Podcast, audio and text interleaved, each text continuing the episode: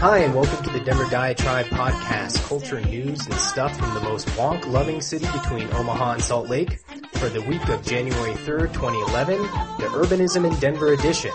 Our guest this week is Ken Schroeppel of local architecture and development blogs, Denver Infill and DenverUrbanism.com. We're going to be talking about the Denver mayoral race and what we'd like to see from a new mile-high zoner.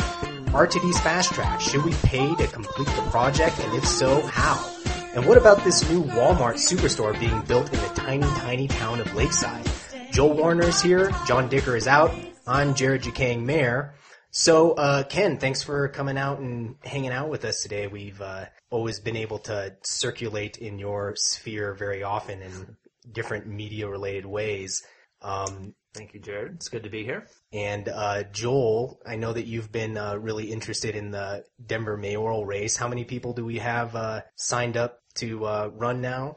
50, 90, 100? Yeah, it's at least 13, even though I might have gone up to 50 or 60 since we last checked. Is that correct? Yeah, I think 13 people have officially filed, although we might... Who are some of the big names of that list? Well, what do we have, Ken? There's... let's see, there's Michael Hancock, City Council. And Carol Boigon, I think, is also, she is planning to announce, or she may have already. She's already filed. Is she? Okay. And I think Doug Linkhart. And Doug Lee Carr. So that's three sitting city council members. And we have Chris Romer, the son of the former governor and state senator.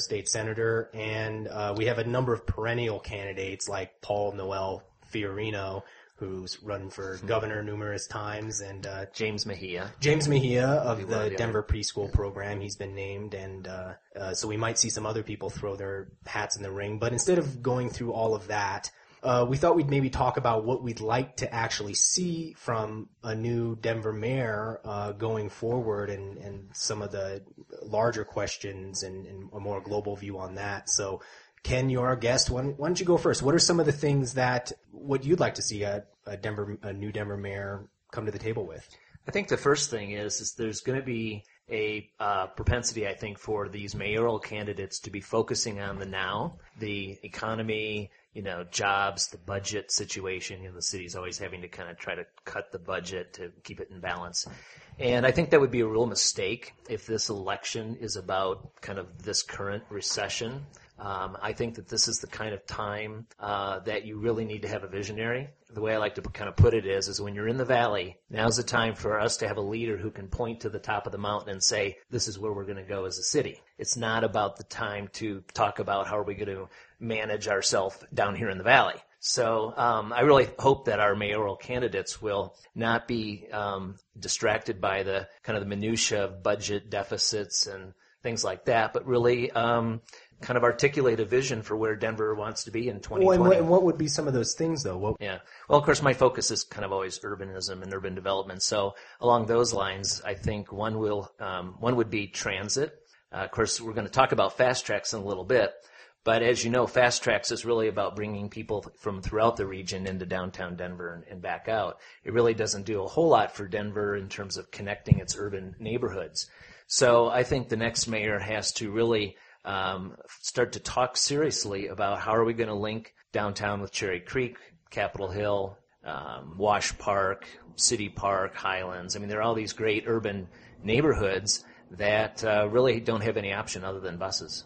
Okay, and so Joel, other than looking forward for a mayor to be trying to find ways to have a more visionary view of what Denver's development and sort of urban infrastructure will look like, what other things do you want to see out of some of these candidates talking about? Well, one thing that, I was having some discussion yesterday with some people involved in the local artistic community. I know there seems to be some momentum, at least some pressure kind of building. In that, is it finally time for Denver to really take a more meaningful kind of stab at kind of leveraging and kind of cultivating an even stronger kind of artistic community? We've talked about things here like the Creative Vitality Index, which is these kind of preliminary kind of attempts to show the value of Denver's creative sector.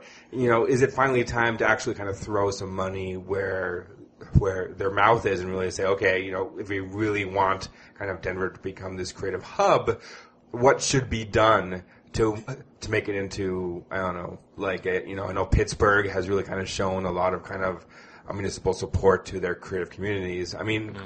Could we see something like that? And if so, what might that look like?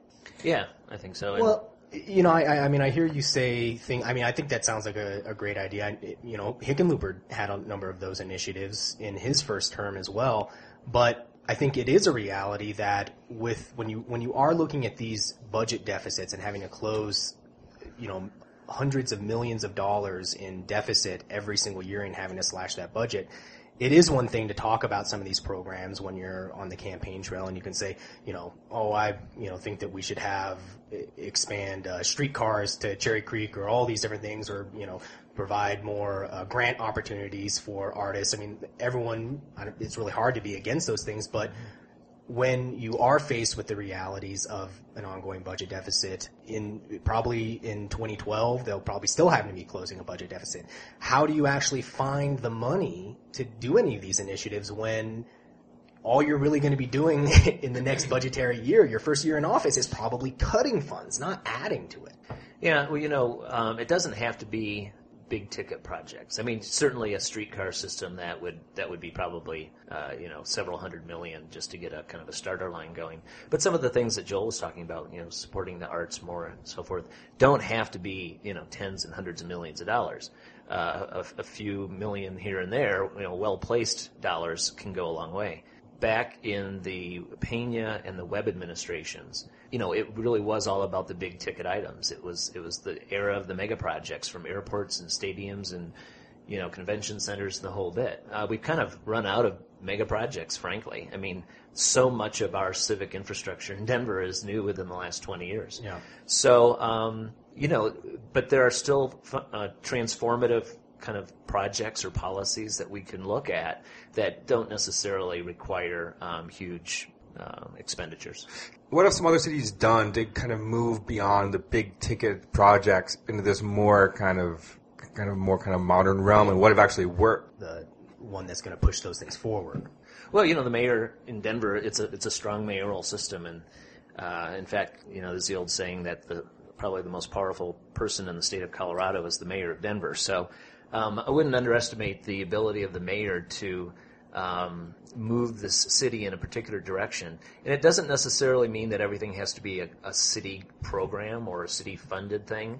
A lot of it can just be having the mayor provide that kind of visionary leadership to get the private community and the nonprofit community to all kind of work together. It's about sort of pointing off into the future and say, this is where we want to go as a city. Let's all work together, and then you find a way to get it done through a combination of the public and private sector. Some of the things that I think that I'm going to be looking for out of the Denver mayor is maybe a little bit more in the weeds within the city, and probably a little bit more of a cynical view on this, because especially when you're looking at the mood of the electorate and probably what it will be this year, even in a place like Denver where people are concerned about budget deficits, they are concerned about debt, and municipal debt is one of those areas that across the nation a lot of people are looking at as an area of concern.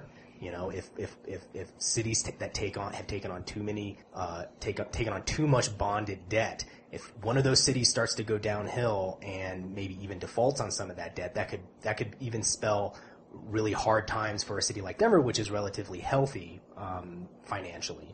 So that said, I think that any Denver mayor is going to have to do something about the Denver Police Department. They're going to have to do something about the disciplinary issues. That's something that you go out into a lot of these neighborhoods. It's one unifying thing that you always hear people talking about. Mm-hmm. We have to find a way to get some of these bad cops out of the police department and find a disciplinary process that's actually going to stick. I think that, you know, this is sort of an aside, I think that John Hickenlooper was a great visionary, but when it came down to being, you know, dropping the hammer on certain things and getting things done actually within some of his own departments, I don't think he was as effective.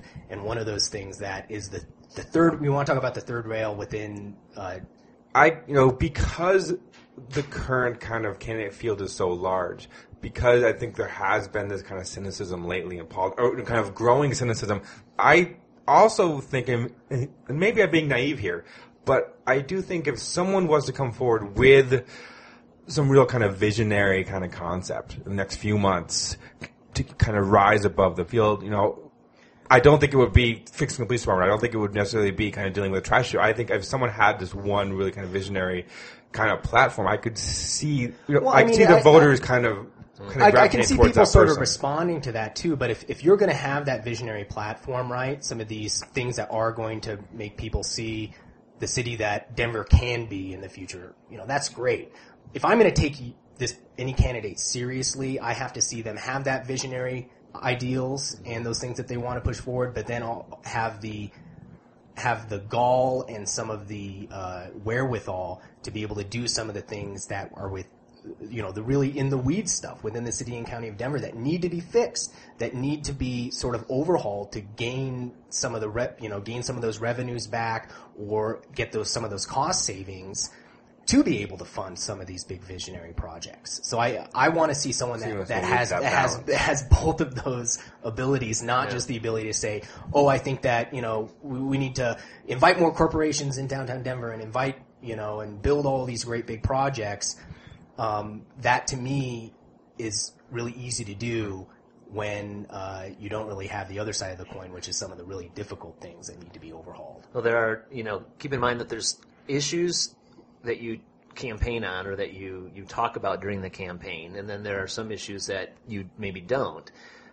Some are not that are not going to resonate with voters or voters aren't going to care about, but may be actually really important to kind of the efficiency of the city government. So as a candidate, you can have some ideas of ways to improve the budget situation that, or to make just, you know, the government more efficient that you may not necessarily be out there campaigning on. Because, you know, the average voter might be like, yeah, you know, that's a detail that I don't have to worry about. But that's something that you will just have to take care of once you become mayor. But some of those details can be very important. So I think, you know, as far as, you know, I have not made a decision yet on, you know, who I'm supporting. And what I'm going to want to hear is what's that big vision. But I also would like to hear some ideas, you know, some of those smaller things, though, that may be able to make a difference. I guess I want to go back to one question, just these big picture potential concepts. If you were going to point to some other cities that are doing some kind of creative, forward-thinking, kind of visionary kind of approaches beyond the big-ticket like developments, like what cities would you point to, Ken? I would look northwest, Portland, Seattle, and Vancouver. Here's a great example.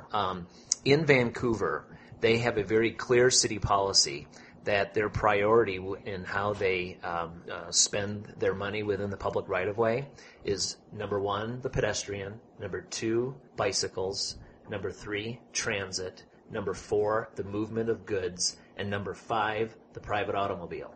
That is their ranking, and it's not just talk. They back it up, and their budget reflects that priority. So that would be an example where, you know, we've got a certain amount of money that we spend every year for capital improvement projects within the public right-of-way, essentially for transportation-related improvements. So it's not that we would necessarily have to increase the size of that pie. I mean, we're only going to have so much money that we would have available to us for those kind of improvements.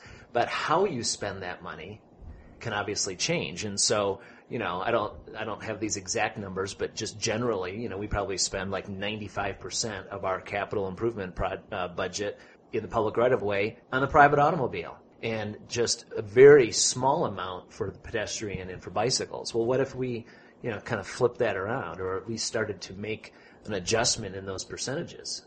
Because our current mayor has set a goal for having, I think it's something like 10% mode share for bicycles by like 2020 or something like that. I can't remember the exact number.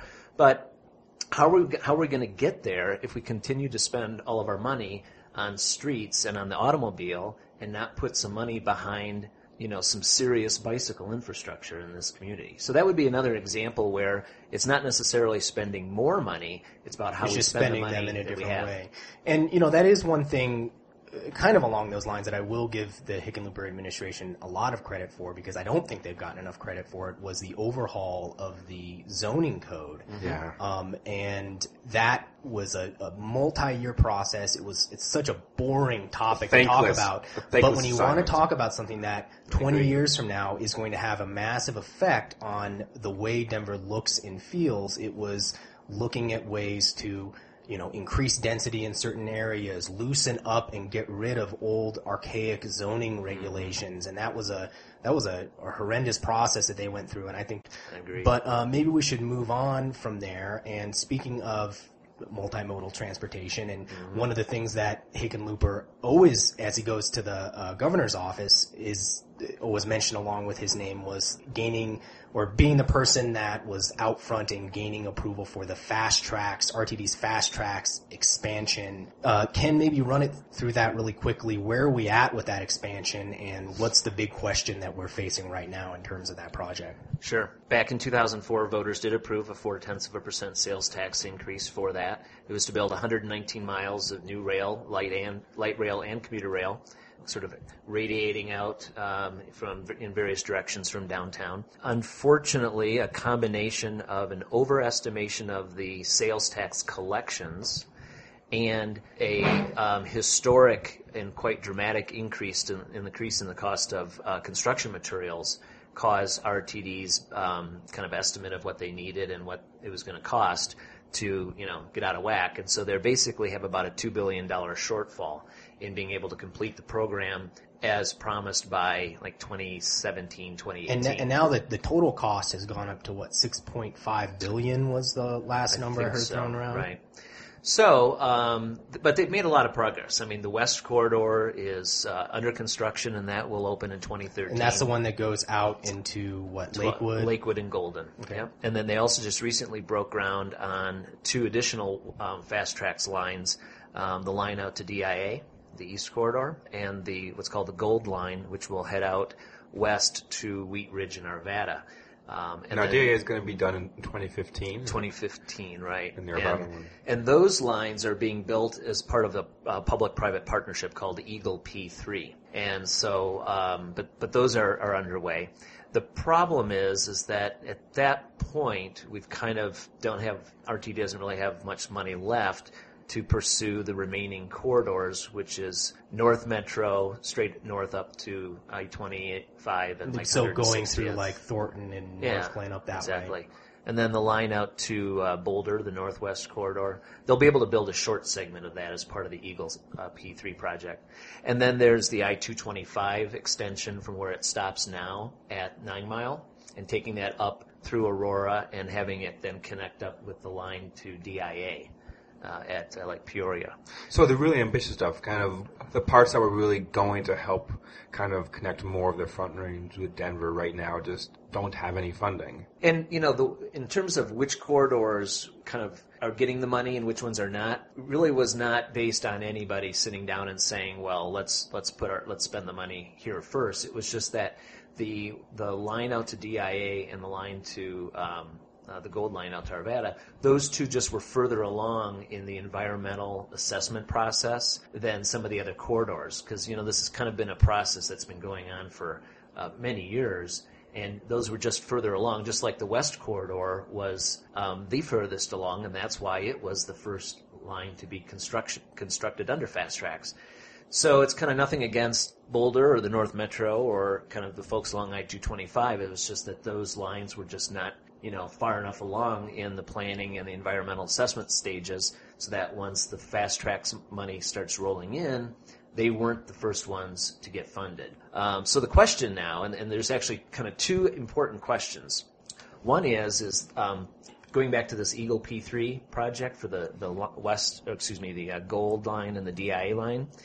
RTD estimated that project to be, I think, somewhere in the $1.2 billion range. And it came in after the private developer or the private operators who were going to build and operate this line, they came in, it ended up being $300 million less. So RTD has now this $300 million that they need to figure out what to do with, because it's actually money that they kind of have now or it's already money that's kind of been committed. So the question is, and they have kind of these three options. One is do you take that $300 million and do you apply it toward just like one corridor? You know, maybe try to build out that I-225 segment or whatever. Or do you kind of just take a little bit of that $300 million and apply it to all corridors. Okay. Which means that you're probably not going to get a whole lot out of any one corridor, but at least you're kind of spreading the money around. And then the third option is to actually just use that money to complete final engineering and design for all the remaining corridors. Okay. Sort of the soft cost of these projects is doing that. So it seems like design. Option 2 and 3, both of those are dependent on voters actually approving funding to actually fund the rest of it, right? Because that's another thing that they're going to have to do, right? Or if they could just use it as leverage, kind of dangling out what they. Well, okay. Well, I guess how likely do you think that we are going to have the same type of kind of region-wide unified support that we saw with original kind of fast tracks passing? Well, I think in part it depends on how large the tax increase is. Certainly the smaller the tax increase, probably the more support you're going to get for it. And this is a sales tax increase, right. So RTD has said, ever since the deficit kind of, became known several years ago, is that, if they do not get any additional sales tax, an increase, then the lines that are under construction, those will be built out, no problem, and then we'll have to kind of pay as we go to fund the rest of the corridor, the rest of the corridors, and we won't be able to build out the Fast Tracks entire program until 2042. And at that point, we're all going to have flying cars, so we don't even need to worry about this anymore. So they have laid out some scenarios here. A 0.4% sales tax increase, which is what we have proved in 4. So essentially, it's another a double of that tax. That will allow RTD under even the most kind of draconian kind of environments of the economy and construction costs. That would pretty much allow them to complete the program as planned by 2018. So that would kind of finish it off, kind of as planned. 0.3% sales tax. They can do about 3/4 of the rest of the program, but then they wouldn't, and that would be by 2022. But then there would still be some future money that they'd have to figure out how to find from somewhere to complete that remaining kind of 1/4. And then there's a 0.2% option, and then a 0.1% option, and for each of those you can complete less of the program and it'll be longer. Pushing it back. Hickenlooper was really kind of the key rallying figure the first time around. Mm-hmm. Who is this going to fall on to be the person to get out there and kind of bang on the pulpit and say this is what we need to do? Well, before I answer that question, let me throw in one additional wrinkle that is now being talked about kind of relating to all this, and that is in 2011 the Major League Football stadium sales tax of 0.1% will expire.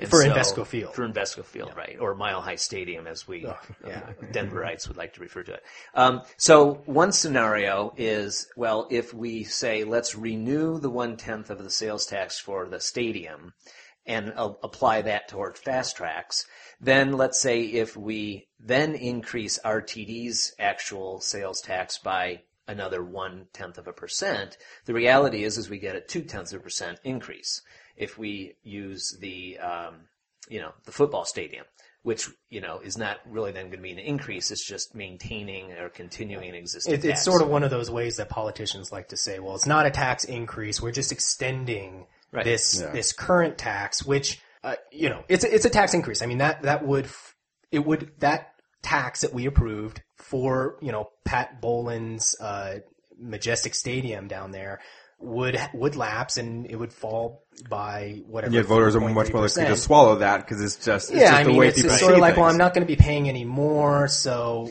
And keep in mind, Jared, that the football stadium tax was actually a continuation of the Coors Field tax, which was authorized for 20 years, but we paid off Coors Field in 9 years or something. And so the argument was, well, let's just continue the tax for the remaining 10 years that the voters have already approved, but we can get yet a second stadium out of it. Yeah. The tangled webs we weave. Yes. Yeah. Well. So anyway, so that's an additional wrinkle. So one thing you can do is kind of look at this and say, well, maybe it's some kind of a combination of an increase in RTD's sales tax plus allowing the stadium tax to be kind of put toward RTD, and we'll kind of hopefully get there. Going back though to Joel, your point, I think when it comes to, you know, who's going to be the kind of the advocate for this. Yeah.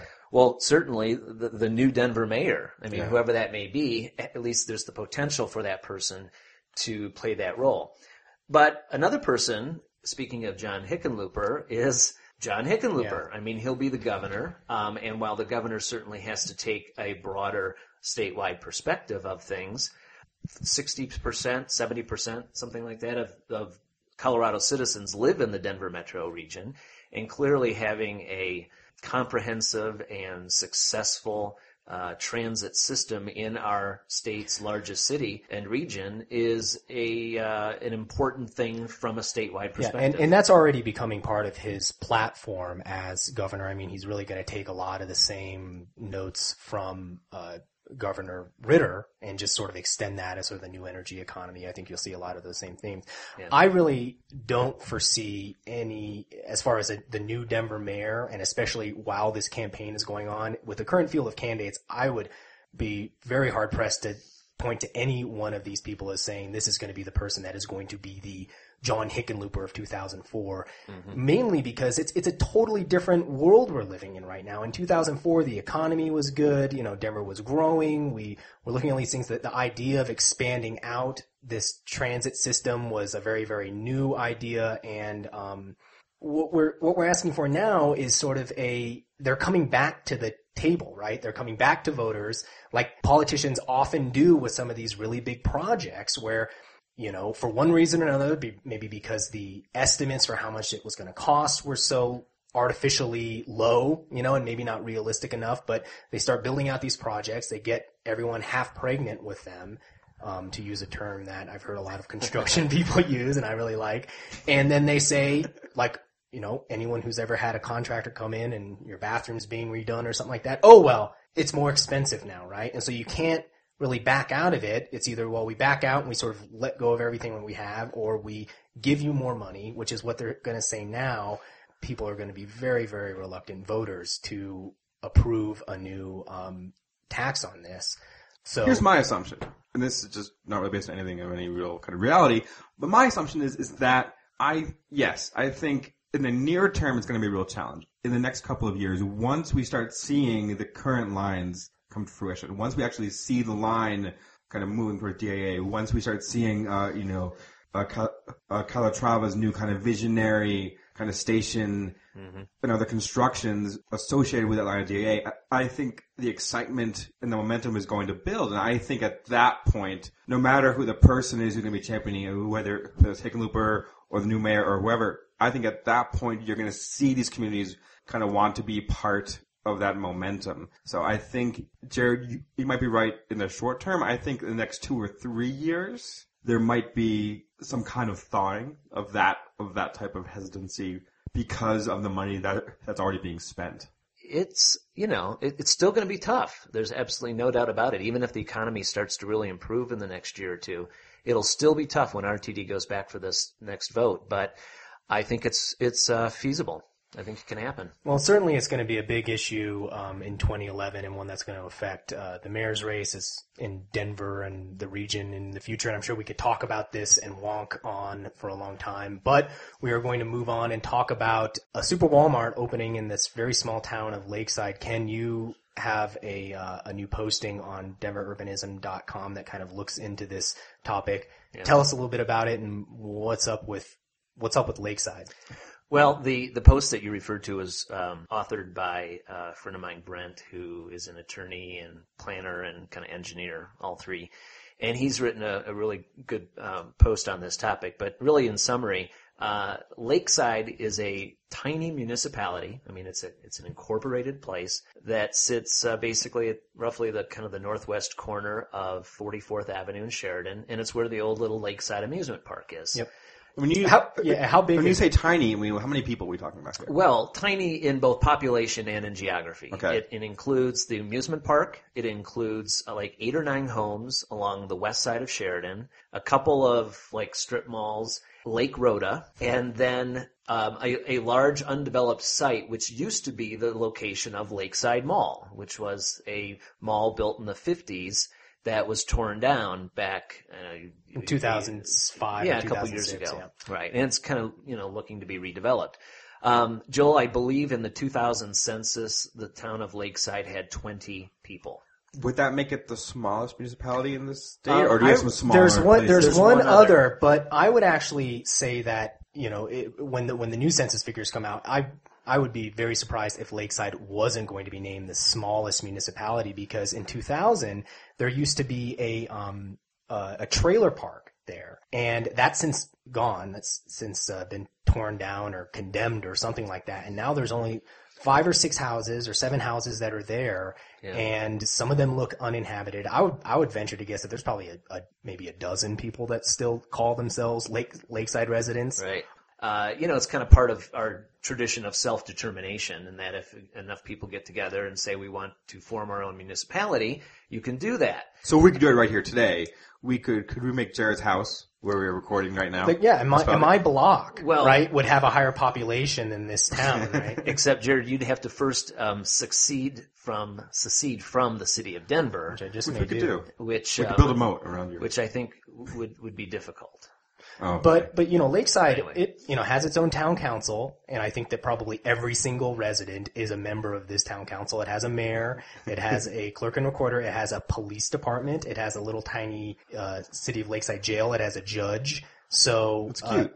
Yeah. So I mean, it is for all intents and purposes a functioning city. So now with this backstory, so where are we now? What's going on now? So after the Lakeside Mall was demolished. And I don't know the entire backstory, but at some point, Lakeside and Walmart started to talk in a developer.